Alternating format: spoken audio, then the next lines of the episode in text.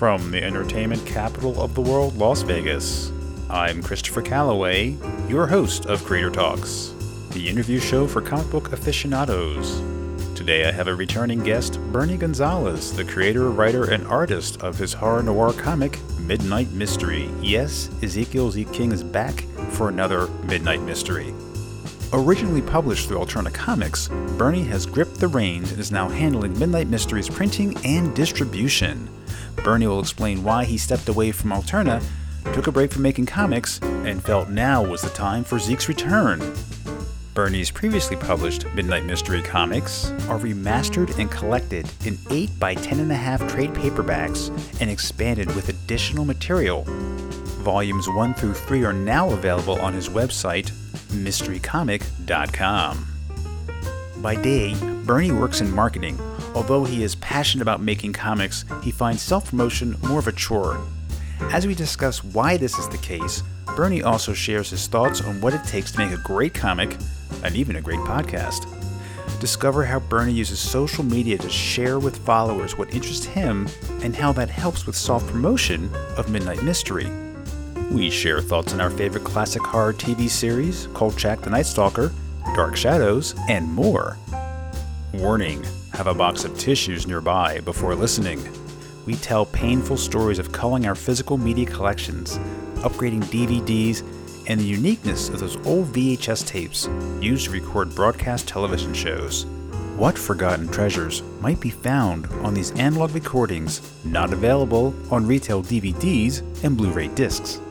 Find out now by joining my guest, Bernie Gonzalez, here now on Creator Talks. Bernie, welcome back to Creator Talks. Chris, thanks for having me. It's been a while, but uh, thanks for having me back on your show, and thanks for uh, keeping the show going. It's kept me sane over uh, the last few months, so thank you. Oh, great! It's been driving me insane, but I'm glad it's keeping you sane.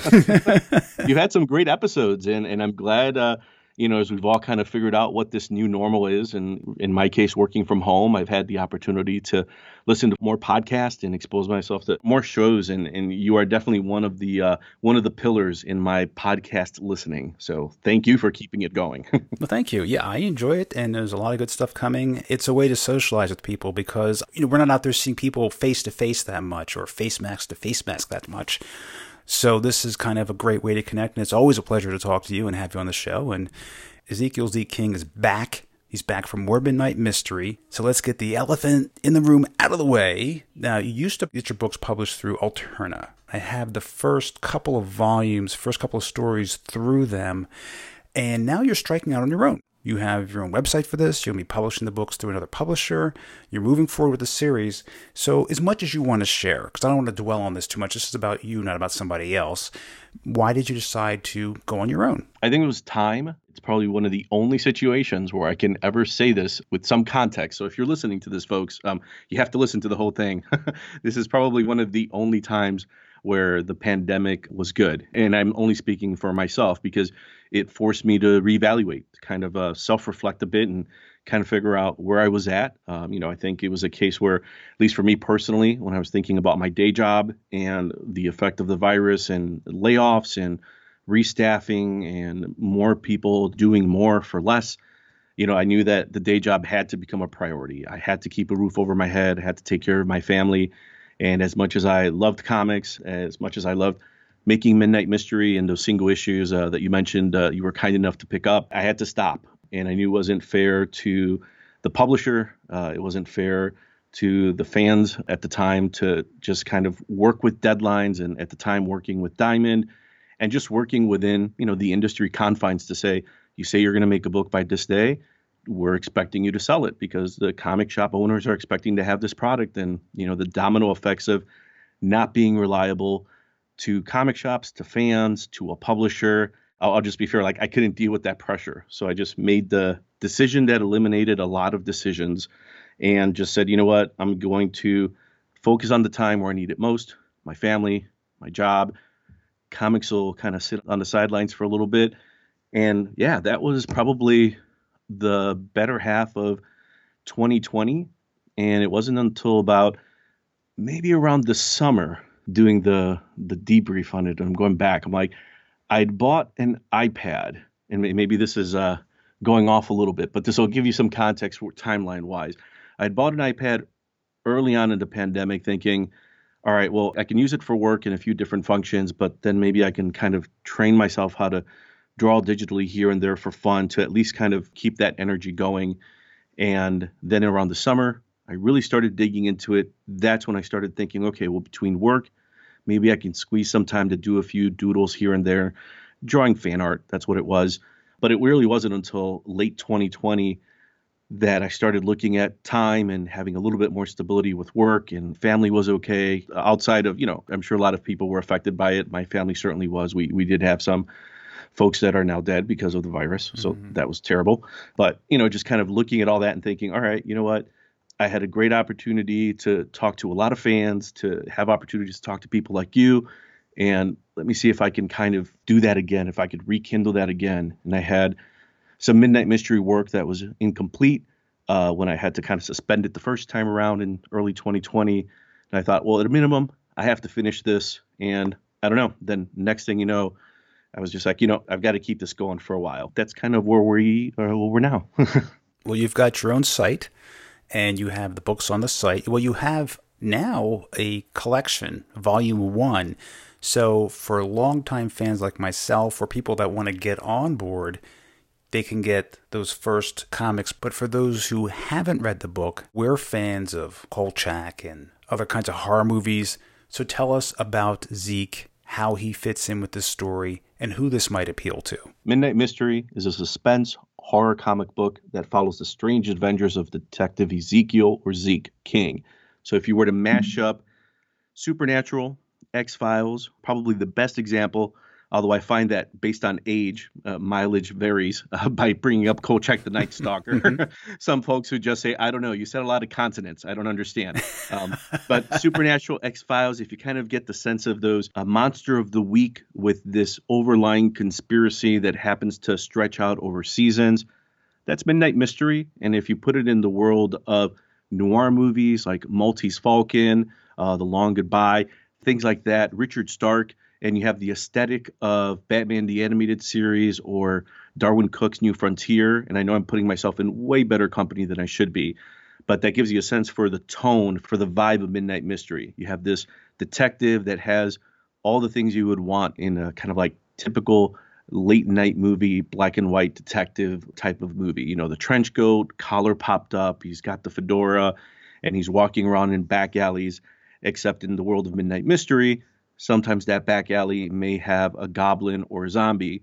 And that's where Ezekiel King's uh, days get a little bit more interesting because he may handle a regular insurance fraud case or something like that. But then he also does handle the occasional banshee or zombie soldier that's come back from the dead. So in Midnight Mystery, like you mentioned, uh, Volume 1, uh, the first stories that kind of set up his world and also I hesitate to say the villain, but it's really more a foil in Count Karloff. And I know Chris, you, you know, we're both fans of Svengoolie. Oh, so yes. if you kind of think if uh, Svengoolie had, you know, is Breaking Bad, that's kind of what Count Karloff is. Again, better company than the stuff that I made should be. But you know, if you're listening to it and thinking, what is this about? That kind of gives you an idea. I've missed this. I really have missed reading these because when it was previously published through Alterna, the cream of the crop, there were maybe two or three titles I really liked. This was right up top this was definitely one of the best. And it's the kind of thing I like. Two things close to me is noir films and horror, and it's got all of that. And I'm glad that you're in control of it now because at times, as you talked about distribution, and even during the pandemic, things have been spotty. It was hard for me to get a hold of it at times, at least through my comic shop where I used to shop. So now that I can just go to your site and get it and get completely caught up on everything and get more. And I understand that the stories are remastered. So the ones that were originally published, how are they remastered in this one volume? That's probably just chalked up to my OCD and not paying attention to uh, to Jack Kirby's wisdom, where he just said, you know, I always remember an anecdote, and I'm sure I'm remembering this incorrectly. So if someone's out there listening and they're like, Bernie, you're wrong, I'm like, you're probably right. But there was a story I'd heard. Jack Kirby drew a page. He drew a character with four fingers. An editor brought it up, and he just says, "I'll get it right the next time." And that's something that in time as as i mentioned you know having a bit of a of a hiatus, stepping away from comics. Mm. When I went back and started revisiting the pages, you know, pulling out the issues, looking at them on my iPad, and seeing that and I don't know, Chris, this is interesting because, like, as a reader, do you do digital comics as well, or do you do strictly print comics? I do both. I mean, I really have a penchant for print, mostly in terms of back issues. I must read them that way. Even if they're beat, I have to read them that way. Newer stuff, I do some uh, digital. Would you say that the print, especially older back issues, is it out of convenience? Some back issues are more expensive, or is it also to kind of tap into that nostalgia of maybe an issue you were never able to have as a kid, or you did have as a kid, or now you have a better copy? You know, is, is there a factor of that involved too? You know, a lot of it is getting the nostalgic feeling of uh, reading something either I already had that was beat and I want to get a nice copy, or something I haven't read, but it's from that same period and I want to see the ads. I want to feel the paper back then. I want to smell the paper because it takes me back. That olfactory sense can take you back and it's just kind of like a comfort food to me for the brain. I have to have that. I think that's definitely a case where having stepped away from comics for a bit and getting back, that's what I was missing. Mm. The the idea of being able to create that, to be able to create the kind of comic that has a, you know, kind of a a retro ad, but that's very much in the spirit of the Charles Atlas. All those ads that we saw with the little army men that mm-hmm. were probably the size of a thumbtack, but you know, you, would send away from it, you'd get it, you'd be disappointed, but you'd still be happy you got a package in the mail. All that stuff. That's kind of the tone of what I wanted Midnight Mystery to be and you know working without page limits working uh, without any you know just self-imposed deadlines just making sure that i was being honest to myself to the tone and then of course obviously sharing it with my wife who would just be like yeah that looks good. And i'm like okay good. Thank you. I will proceed. Uh, but you know just being able to get that and and at the same time not necessarily feel like i was letting anyone down. My audience was me and if i was happy with it then i knew i was hitting the right tone and then in that second tier, my audience is you, someone that gets the references, that understands, all right, tonight's a cool Svengoolie movie. Great. I'm going to DVR it. I'm going to watch it. Or I understand that tone of Hammer horror. And again, Kolchak and just the TCM film noir movies and being able to kind of honor the spirit of all of that and being able to do it in comics. I had to like find that love again. And when I did, it was Midnight Mystery and telling those stories and collecting them because I thought, you know what, I love single issues. There's something really neat about pulling out an old like John Buscema like Submariner. I've really been into him for a while, for the last I don't know maybe a few months, and just like tearing it apart, kind of like reverse engineering his drawing, his pacing, the layouts, and so amazing. And I think that's again as I'm kind of starting to really rework into the world of a uh, midnight mystery the idea of the creation of making something. And that's where these volumes came in. Being able to remix them means going back to art that i drew sometimes like three or four years ago and realizing that i have a better handle on photoshop. I have a better handle on some inking techniques. And while i didn't want to go back and completely reinvent the wheel I knew there were some pages that I'd sacrifice, you know, for virtue of limits. You're working with a publisher, you have to honor that's how they're going to sell ads. You have to honor that because that's what pays the bills. So an issue that should be 33 or 34 pages for story, you know, you have to cut back a few pages. That's what these volumes have allowed me to do is not cut back. Add those extra pages that fill in some of the blanks on the stories. And it's really all character, just being able to go back and have those little in between moments where King is driving with a client and they're talking about the relationships with their dads. None of these are like action scenes and big explosions or, or things. It's really more, hey, you know, let's talk about this. And then we'll get to the explosion in the greenhouse. We'll get to that. But that's what's been kind of fun in remixing them and just understanding better color palettes, trying to get the mood across a little better. That's where the remix has been a lot of fun. Those are the things I really appreciate that are in some of these older comics, older movies is things are slowed down a bit. You can have those quiet moments or those small moments where two people are speaking. And it isn't the car explosion. It isn't the big chase. But it gives you much more insight into the character. And some of those things you just really remember besides the big things that happen in the book. So to have that freedom now to add that in it makes you happy, and by you being happy with the finished product, I'm going to love it, and other people who love it will love it. So if you love what you're doing, other people will too. I think it's Kevin Kelly's The Thousand Fan Theory. Marketing and business development has this theory, the thousand fan theory. He better explains it to himself. He has a really good blog article out there that kind of goes through it. But his idea, and I think he wrote it around the time Joss Whedon's Firefly was a really big deal. So we're talking probably early aughts, or something like that. But just give you context, the idea was that if you have a thousand fans that are not lukewarm fans, that are like blue flame fans, the folks that are going to buy the Joe Rogan mug, that are going to go out and buy the Golden Knights, I don't know, paperweight. That's when you start getting into hardcore fan world. And those are usually the folks that, if you can get a thousand of them, are usually the folks that can allow an artist, an artist like myself, like this is my side hustle. This is what I do for fun. Just so happens that I can sell it and package it, and I have a few people who buy it. But if you can get a thousand fans to do that, and they spent say a hundred dollars a year, you can make a living off of that. A few shirts, a hoodie, some prints, some collections. Uh, web comics thrive that way. Etsy artists, uh, musicians. Um, so I've always kind of prescribed to that idea that I probably don't make comics that everyone gets. And the mileage may vary when I reference things like Kolchak the Night Stalker. But if there's enough people out there, maybe even a thousand, that kind of get it, I mean, don't get me wrong. I don't have Midnight Mystery mugs um, or Midnight Mystery paperweights. But if I can get enough people to get it, then I can have good conversations like this and with folks who get it. And that's really interesting to me. That kind of keeps my fires burning when folks are like, yeah, I like Midnight Mystery. Are you going to do more? And I'm like, oh, somebody else who maybe gets what I'm trying to do. Now that you are going to use your own publisher, you have your own site, are you going to do your marketing any differently? Marketing is my day job. So I'm versed in the language of marketing. Like I get social media, SEO, I understand link building. I get it. And at the same time, when it's something that you love, I don't know, it's like the idea of the person who cleans houses for a living, but their own home isn't necessarily as clean. Mm-hmm. so for my day job, my client's happy. I do a really good job for them. And, you know, I guess I'll be a little egotistical. I'm really good at what I do there. When I think about comics, I almost like the idea of making the comic. That's enjoyable for me. Selling it is a little harder.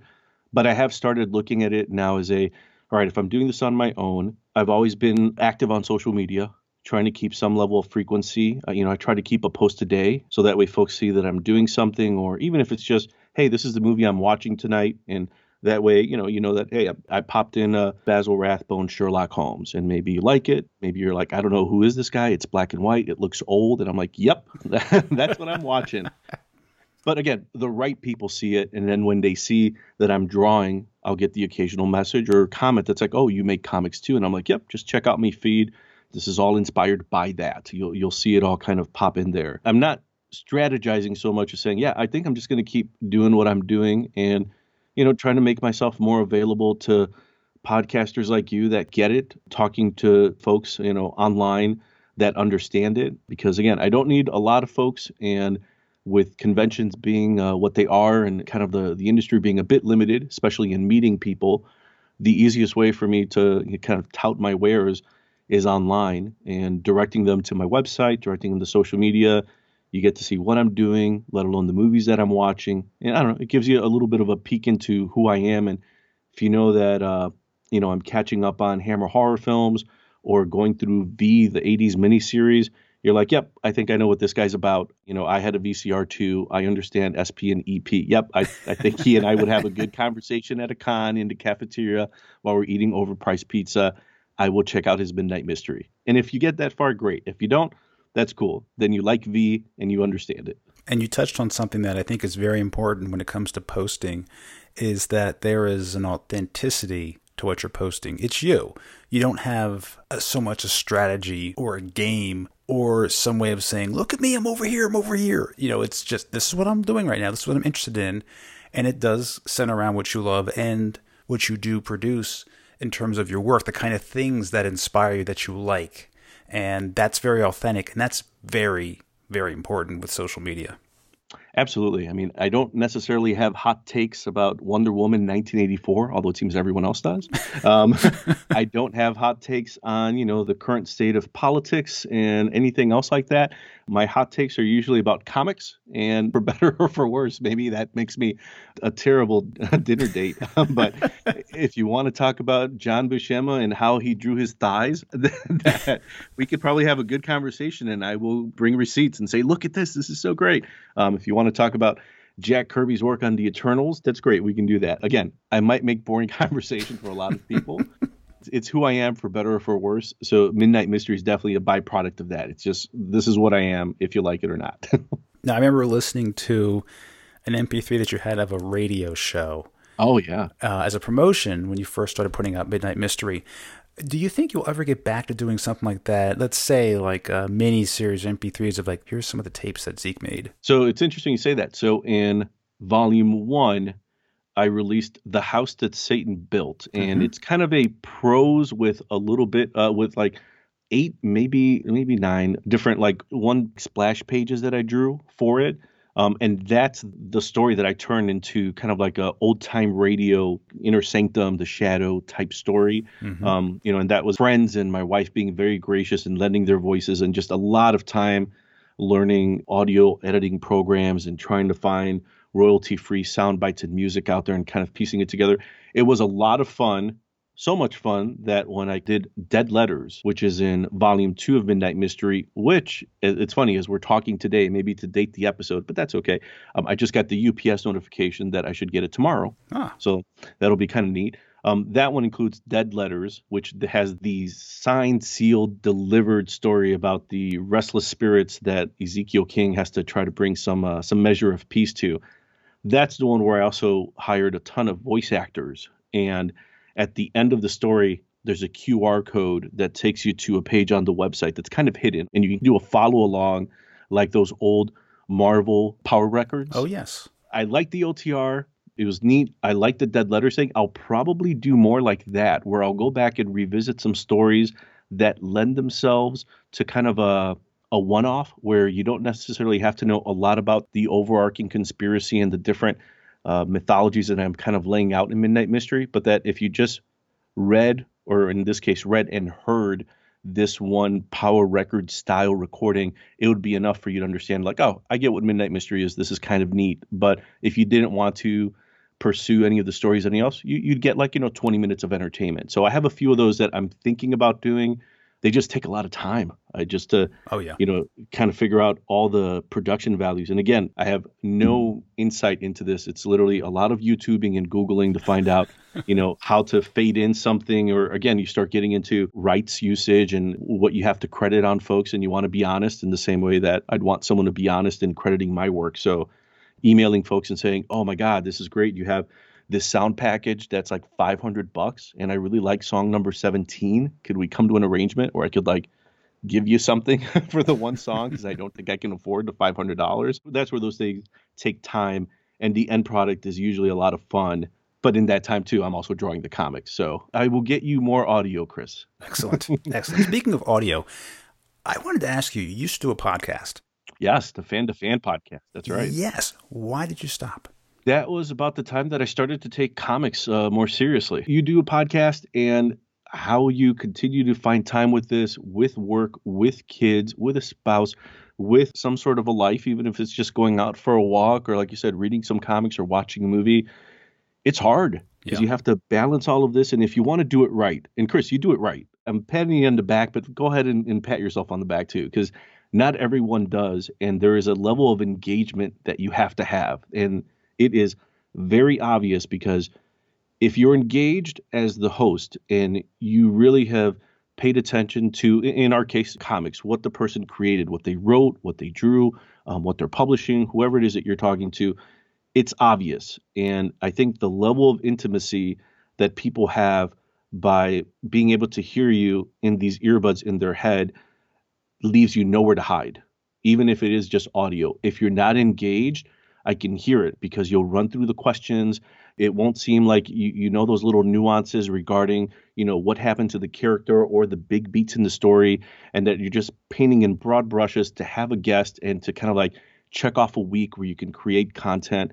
And when I was starting to think about, all right, I have to pay attention to comics if I'm going to do this right, and there's a lot of me in Midnight Mystery. So, all right, do I have time to book guests, to do the research, to watch a movie, even if we're going to just make comments on it, but just get beyond like Wikipedia trivia. Like, mm-hmm. how do I feel about this movie or this book? Like, you know, I don't want to regurgitate stuff. What was my connection to this? Like, you know, and it sounds trivial when you start talking about, like, oh, yeah, I did a podcast episode on Flash Gordon, you know, the, the 80s movie. Mm-hmm. But, you know, if I think about like the memories to that, and we were talking before about like sense memory in comics and being able to pick that up, and there's so much charge with that. You know, I feel those things about movies where I remember as a kid sitting down watching it on Fox 32 in Chicago. And at five o'clock, all of a sudden, you know, you see Flash Gordon kick in, and between the music and the actors and the tone and the colors, I'm like, oh, wow, like this is to stick with me for the rest of my life. So if I'm to do a podcast episode on it, isn't that the best thing to talk about? How it hit me and how it's affected, even how I look at making comics, how I look at other movies, how that set a thing. There's so much personal stuff in it that when I started thinking about the time, I'm like, all right, I love making a podcast. And maybe more importantly, it's not the production I love. I love talking to people, especially people who had something to say. But then if I wasn't going to honor the things I was talking about, because I love those things, if I wasn't going to honor them by giving them the right amount of time, then maybe I should just kind of take some time off or hang it up completely and get back to it eventually. So if you, Chris, are one of the few people that listen to it, um, thank you. well, you're welcome. And uh, I completely understand what you're saying. If you can't put into it what you want to put into it, and you're just not feeling it, you don't want to just check the box. You know, you have to have a good time doing it because, like we said earlier, if you're not having a good time, then listeners, readers, they aren't having a good time. You've heard of the Retroist podcast? I don't believe I have. You have to check with this one out, Chris, because I think you'll really like it. So the thing about the Retroist podcast is, and I have to say it in the beginning, the guy does these great episodes on everything that I'm assuming you and I would love, like playing Defender at the arcade as a kid and then buying it on Atari and thinking that you're going to be able to learn how to beat Defender. So when you go back to arcade, you can, you know, impress everyone and you realize they are not the same game mechanics. that mm-hmm. girl was not looking at you with the same eyes you thought she was going to because you were the Defender master. Mm-hmm. Um, he just covers things that are really neat, like Flash Gordon and Kolchak the Night Stalker and all that. But his tone is very monotone, but all the stories are so personal that when he talks about recording over his sister's like Three's Company record, you know, episodes, that you're just like, yeah, no, I remember that. I mean, why anyone would record Three's Company, I don't know. But I, I remember having those arguments with my brother and talking about like, all right, you know, are we going to record over this Chips episode? I don't know. That was a good one, but I don't know. I, I think we have to do it because this is a good Dark Shadows one, but aren't they all? I don't know. Let's talk about, you know, it's definitely a good show, The Retroist, that's worth checking out. I think you would enjoy it. But he covers things like that in a way that you could tell are very personal to him, and he shares those stories. It makes it that much more interesting to listen to versus somebody else who, again, is just regurgitating Wikipedia, and you're like, you know what? I get it. This was neat, but this was essentially a Google search. Tell me about you. Why do you like it? What's your connection? Oh, that sounds great. That's exactly what I want to get from a podcast. How it affected that person personally. If I can find it online and read it, why would I want to listen to it? And speaking of media, videos, and so do you still buy media? I do. I know there's a lot of streaming now. Why bother? It's online all the time. You can watch all the Marvel movies, but do you still go out and say, I want to have that on my shelf? Because I want to watch that a lot. I have a my DVD shelf that has slowly transformed. I feel like I should have done one of those time lapse videos where you could see them slowly being converted to Blu ray. But at the same time, you would do a cutaway to my wife's expression, and she's like, "Don't you already own that movie?" Uh, and just going to half price books and then cutting to my expression when you see how little I got for the movie uh-huh. for the DVD version. I've done that, yeah. Yeah. Hey, I bought the DVD, this uh, special edition Army of Darkness that was released by Shout Factory before they were even a thing, you know, back in like 2002 and I paid probably, you know, 20 bucks for it and I take it to half price books and they give me 50 cents. But I'm using the 50 cents to buy the 39.99 Blu-ray uh-huh. with the slip cover now. yeah. yeah. So yes, I, I have a shelf with some physical media and you know what I have done lately, I think over the last like year or two, I've definitely culled my collection so that I can honestly say the stuff that I have is either hard to get, as in like mentioned before, like the Basil Rathbone Sherlock Holmes black and white serials. They released a collection of those some time ago on Blu-ray. Not easy to get, a little pricey now, but you know when I bought it, it was probably thirty or forty bucks. But definitely something that even if I found it on YouTube, even if I found it on MeTV, I'd like to be able to always just be able to walk up to my shelf, grab it, pop it in, and watch it like on a Sunday morning while drinking coffee. Yeah. So I'll always have room on my shelf for some of those pillars, some of those stalwarts. And I'm like, yeah, I want to watch Flash Gordon, but I don't necessarily want to navigate through Amazon's menu to get to it, even if I did own it. And I really doubt Amazon's going out of business anytime soon. So I feel good versus like Vudu or any of those other places that when you would buy DVDs or Blu-rays, they would give you and you would go to like some website and redeem your digital code. Feel good about Amazon, but at the same time, I feel better about just going upstairs, going to my my shelf, grabbing it, sitting down, and popping it in, and not having to worry about uh, speeds or buffering or, mm-hmm. or, or anything like that. So I'm I'm gonna guess that, like you said, you're the same, but would you say that are you making more room for this stuff? Like, are you kind of like doing the opposite that I am, where I'm being a little bit more closed off and saying, well, do I really need Kingdom of the Crystal Skull? No, no, let me rephrase. Does anyone really need Indiana Jones, Kingdom of the Crystal Skull? Or could I just get like Raiders, just like grab the good ones and just like grab those individually? Do I really need the set? I feel like I'm closing my heart to, to some of these guys, but just keeping the good stuff. How about you? Where are you at? Are you in a place where you're getting more to kind of I don't know, are you like the prepper? You're like, well, in case something happens and we lose them all, I want to make sure I have Dawn of the Dead, the George Romero European cut. I need to have it just in case. I, like you, culled quite a bit of my collection, took it to a bookstore that bought secondhand things, including some comics, uh, some records, which was dumb because now I have a record player again. I'm just very careful how much I buy, but I still like to have certain things as a physical copy, especially things that are older, what I consider to be classics, be it Twilight Zone, Doctor Who, uh, noir films, things like that. I wanted to prepare for a podcast I was going to listen to about Doctor Who, and they were covering the War Games, which is a 10 part Patrick Troughton story. And I used to have the VHS tape, and I junked a lot of them before I moved, which I hated to do because I thought I'll never get these again. And there's stuff mm-hmm. on there that was recorded off the television broadcast that is almost like a piece of history. Sure. It's not going to be on the DVDs. And then when it was coming out, the podcast, the DVD was hundreds of dollars because it's out of print. You think this stuff will always be in print? No. So what do I do? I've got to see it.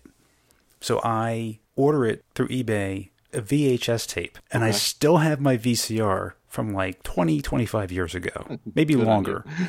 and I popped it in and it works. And I very rarely buy videotapes. I think the other one I bought, see, I'm doing it already, was a, a Christmas Carol, Alastair Sim's one from 1951. Yeah. I used to have a copy and I junked it and I was like, well, I don't like these DVD copies. I'm going to get the tape I know I liked. so um, I'm selective. Let's just put it that way. But I still do add things to the shelf, just very carefully. This is why we have this conversation, Chris, because I too have the Alastair Sim version of Christmas Carol. It's the only one I have, but I remember seeing it on Blu-ray many years ago and thinking eh, they used to air it on PBS fairly yes. regularly until FX got the rights to it, and then they started airing it. But it was a Christmas tradition. My brother and I, wherever we were we would either call or text each other on Christmas Eve, and usually around like 10, 10:30, we would pop it in. It was just something that we did as a kid because that's when it was on on PBS when we were kids. It was on Christmas Eve. Yeah. Yeah, it was there and it was available. And when I saw the Blu-ray, I thought, you know what? There probably will be a day when this will have, I don't know, lost its luster for a lot of people, but not for me. And I want to have it available. So I'll just buy the Blu ray because that'll make sense. And in those cases, those are the things that that I enjoy buying. It's interesting you mentioned VHS. It takes you right back to that place. And I and remember like watching episodes of DuckTales, like when I would go to the video store and you know you'd hear the looping and you know lying mine a fairy tale and, and i miss those things that's why that stuff is kind of neat because it's not necessarily always the thing it's not the doctor who vhs or the storyline but where you were when you first saw it. You know, maybe that also aired on PBS as well. Not as interrupted by much commercials, but I bet if you went back to those VHS you recorded off air, it would probably have some intros and outros that are specific to that time when you were watching it, the region you were watching it and it just transports you back and it's like that's better than anything you would ever be able to stream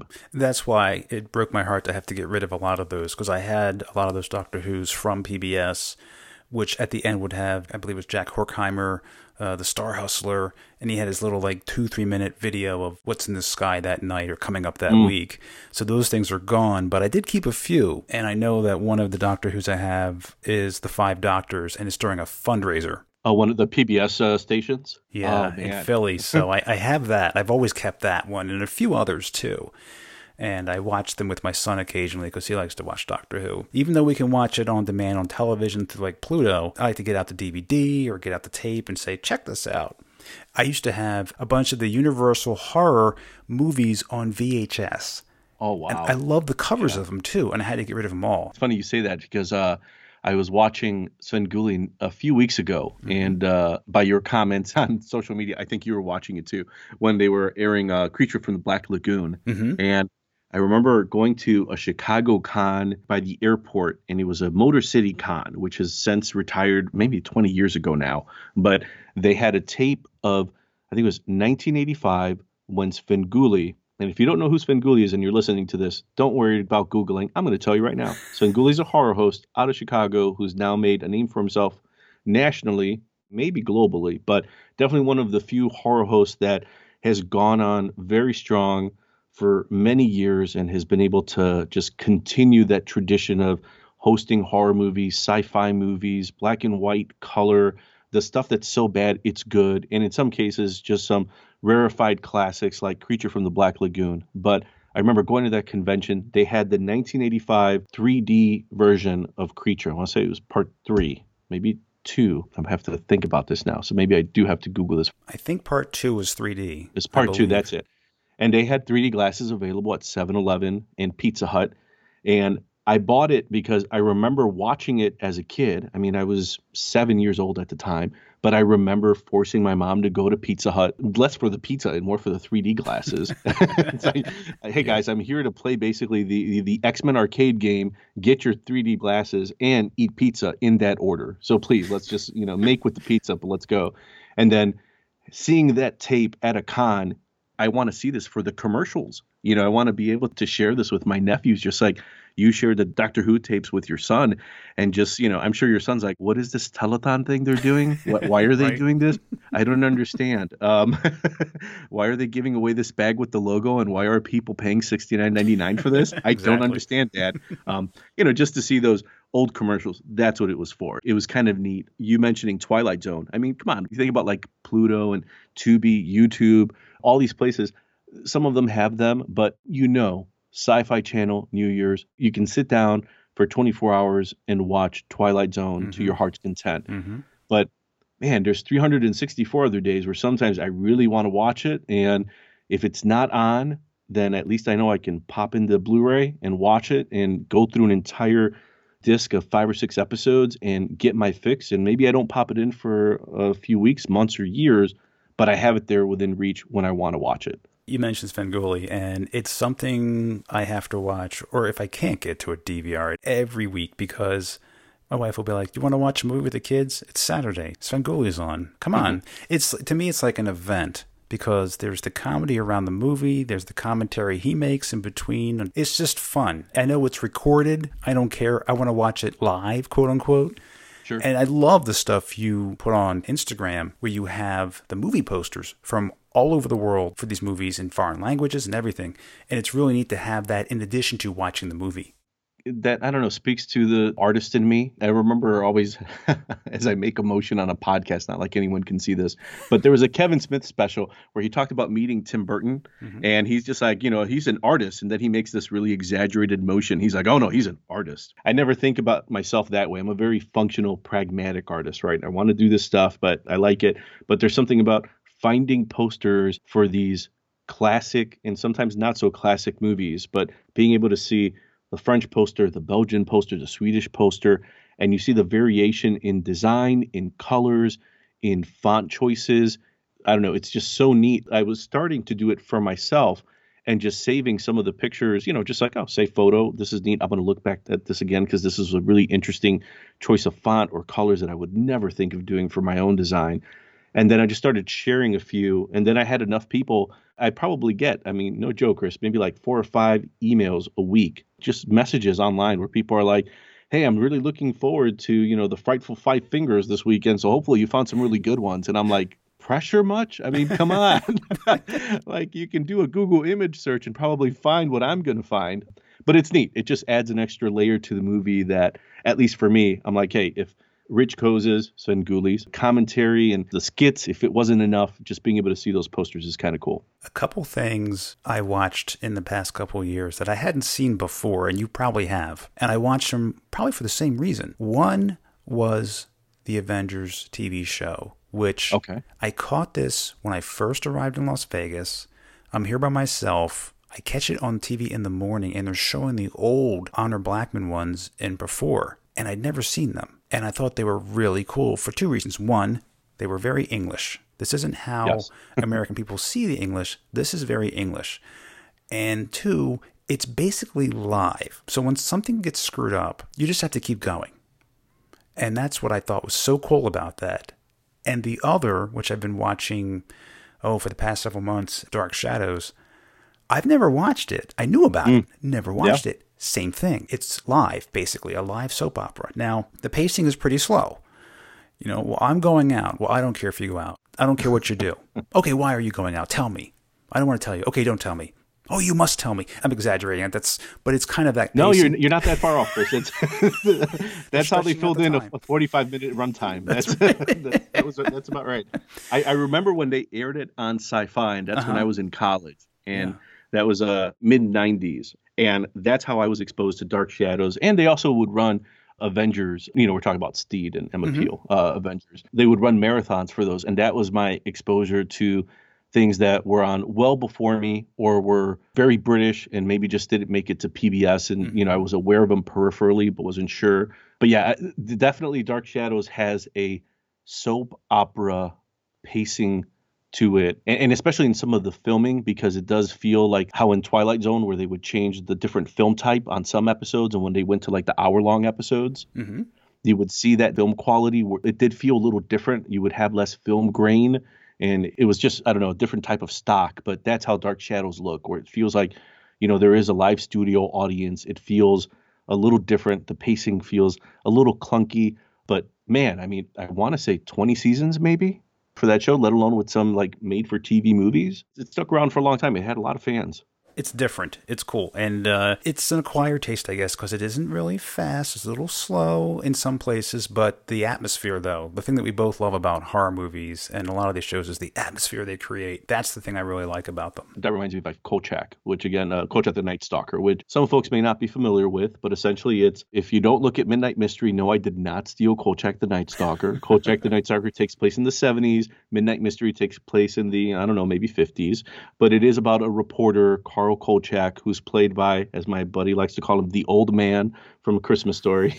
so, uh, and he plays kind of this curmudgeony Chicago reporter who, like Ezekiel King in Midnight Mystery, he goes out to cover a story about uh, I don't know, a hotel magnate who's going to open up a new fancy building in downtown Chicago. But it turns out that the building's foundation was on an ancient Native American burial ground, and then hilarity ensues. Um, you know, so there's a little bit of drama, an attempt at journalism, and always kind of this uh, O. Henry ending where you realize, oh well, wait, Kolchak has run into this before when he was in Seattle. No, wait, Vegas. Oh no, somewhere else, but somewhere where he dealt with the supernatural. Right.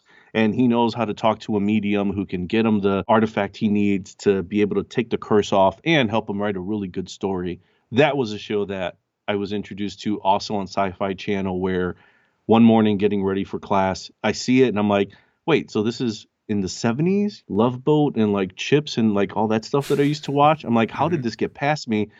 Okay, let me check this out. And then because he's uh I don't know, he's such a good everyman in in that show, Carl Kolchak, you get a sense that this is how I would react if I was dealing with the supernatural. You know, I would be a little scared, but I'd have no clue where to start. If someone's like, hey, my house is haunted, Bernie, what are you going to do? I'm like, I don't know. And he would treat it that way. And that gave some level of accessibility to his character where he was anchored in, you know, reality and, and practicality, where he's like, I don't know, I have to talk to a medium. And if not a medium, a college professor, but I'm going to try to find out how to undo this spell.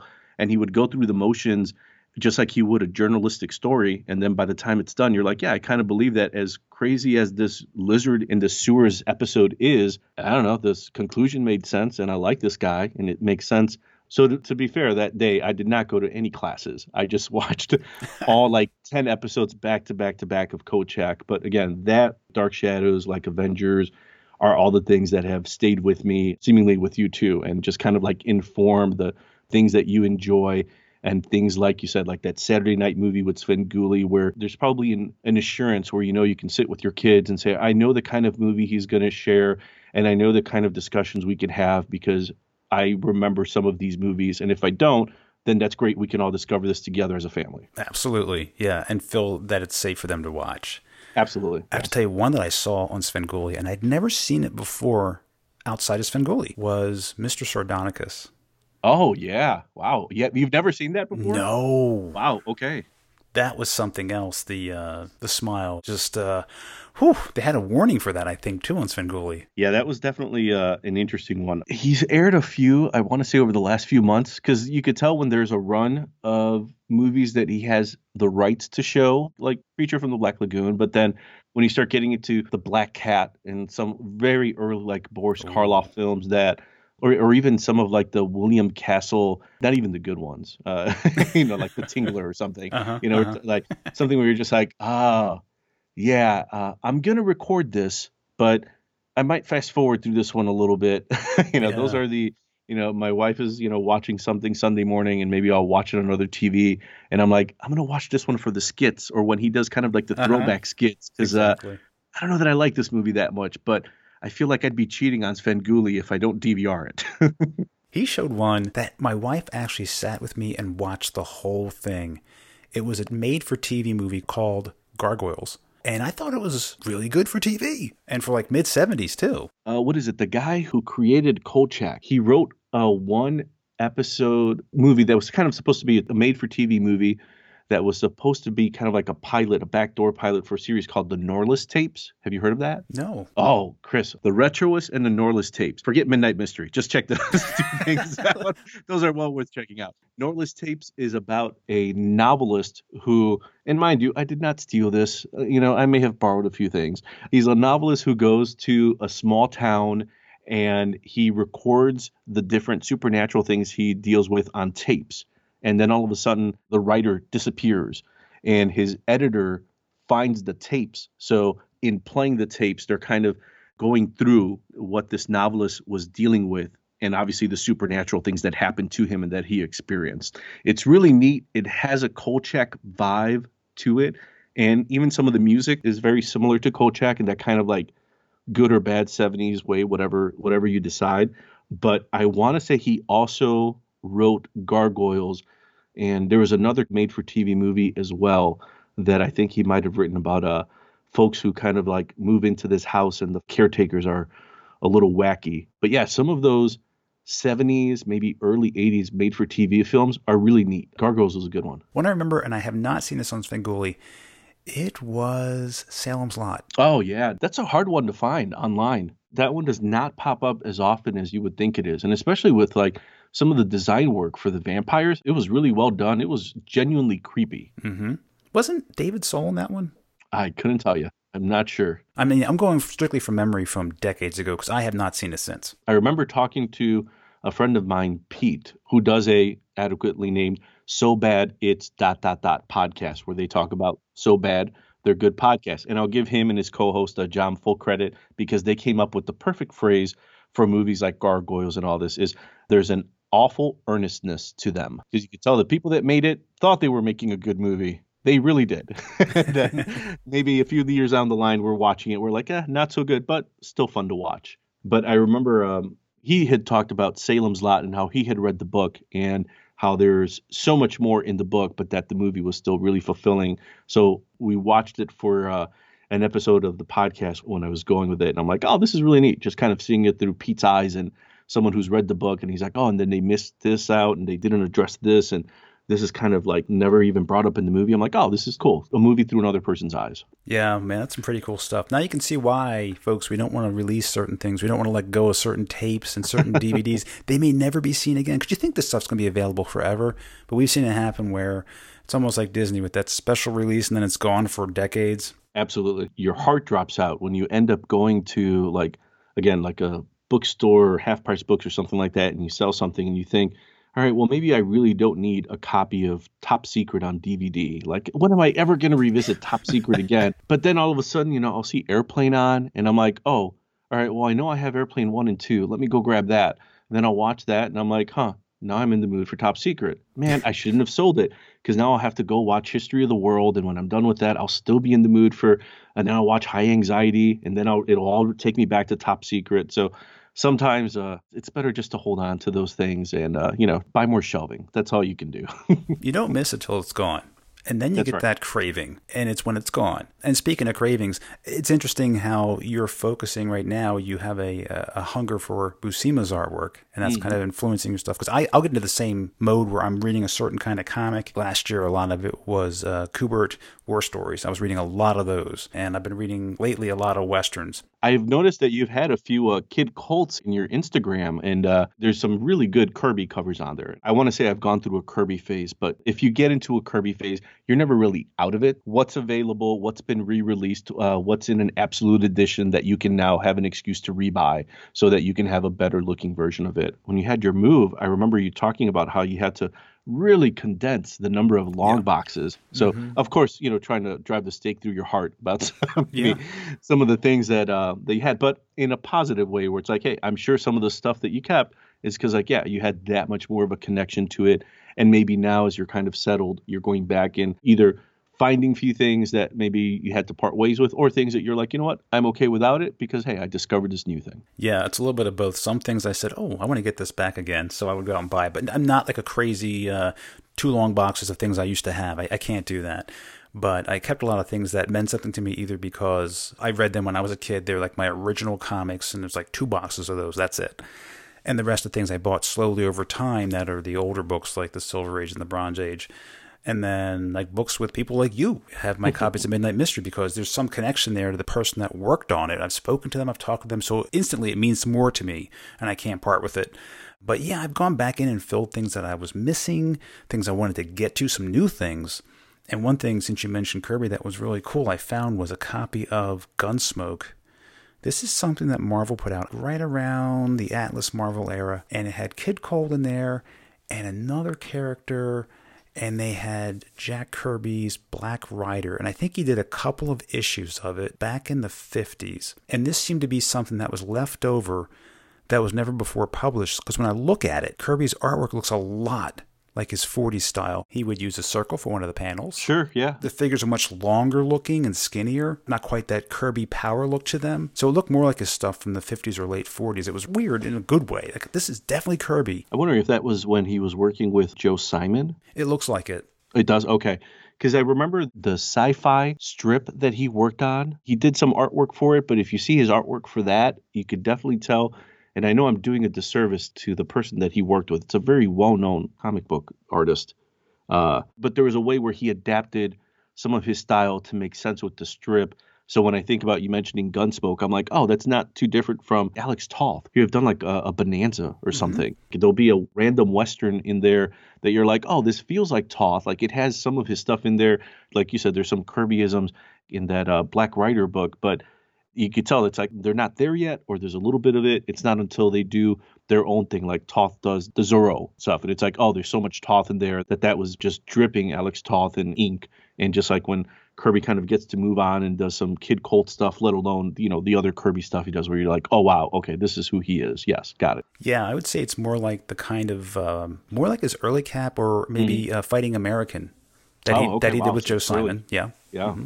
Well, before we wrap up, and I, I hate to wrap up now because we're having such a good time, but tell everyone where they can find Midnight Mystery and how they can also subscribe to your newsletter on the website to learn and follow more about your creations. Yeah, try to make it easy. Uh, this is the me wearing my marketing hat.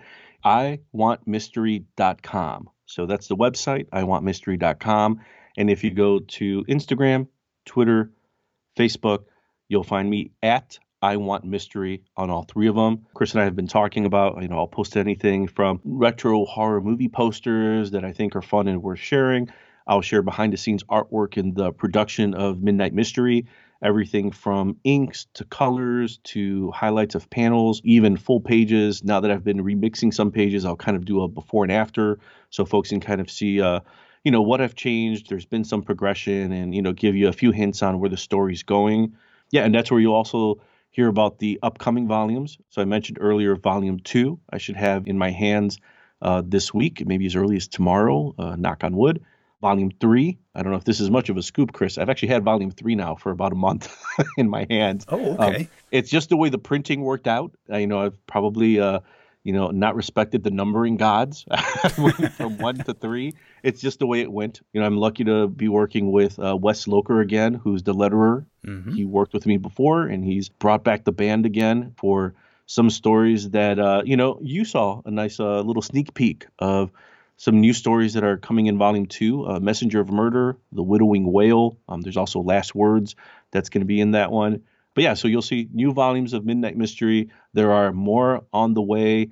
There's a really fun one that i'm kind of starting to work on now you know this is a kind of a fun experiment because it's essentially the secret history of ezekiel king where we go back to his exploits in world war ii and the first time that he's ever kind of encountered something in the world of the supernatural, but it's very much something personal. And it's delved in a little bit in volume two in one of the new stories, A Messenger of Murder, where you see a little bit of of what that personal connection is. I was talking about this with my wife the other day, maybe about over 10 years ago, before I even knew her.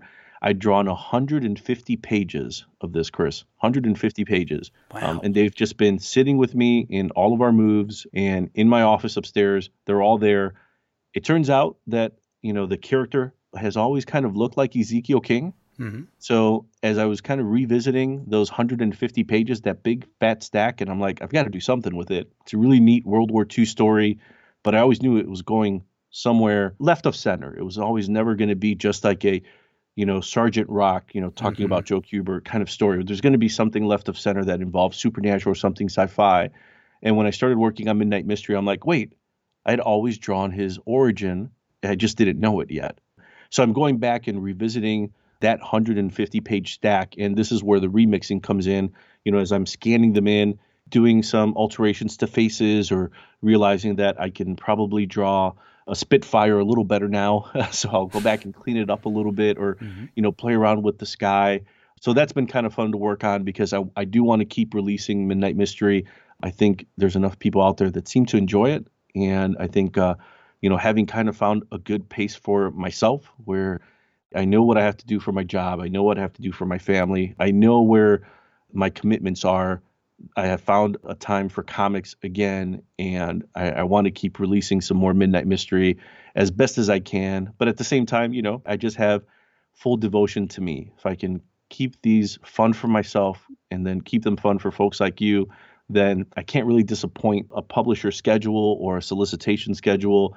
If I do one volume a year, that's 120 pages. I'm very happy with that. That's great. Folks can visit iwantmystery.com, and in probably uh, a few days from now, you'll see volumes one, two, and three, and there will be more on the way. Excellent. Keep them coming, Bernie. Thanks so much for being on Creator Talks. Awesome. Thank you, Chris. And I can confirm that volumes 1, 2, and 3 of Midnight Mystery are available on MysteryComic.com. Alright, so what's coming up? I've recorded a few interviews already. One is a first time guest who is the co host of a sci fi podcast of a TV series from the UK that I'm very fond of.